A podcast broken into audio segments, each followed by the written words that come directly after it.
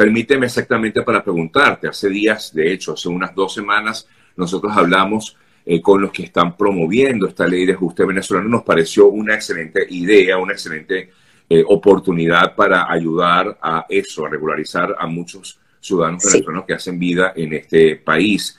Eh, no, no, no, es recomendable? O sea, ¿cuál es el punto de vista que Mira, yo realmente, este, nosotros, cuando yo digo nosotros, nosotros eh, estamos hablando de un grupo de casi 75 organizaciones venezolanas que nos hemos reunido y hemos realmente hecho una revisión y, una, y, un, y aspectos comparativos entre las leyes que ya existen y esta nueva ley de ajuste del venezolano. Yo creo que nuestros esfuerzos ahorita no podemos desgastarlos en esta ley de ajuste del venezolano porque para que una ley pase al Congreso se necesitan nueve pasos y esos nueve pasos nos pueden llevar perfectamente unos tres, unos cuatro años.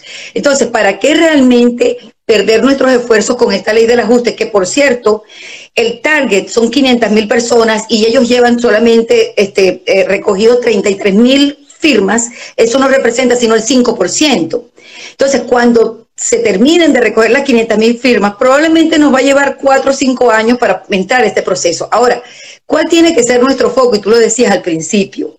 Nuestro foco ahorita, nuestro, eh, eh, eh, nuestra energía tiene que ser este, know, abogar por, por obtener realmente este, que todas las, todos aquellos que sean elegibles para el TPS lo apliquen.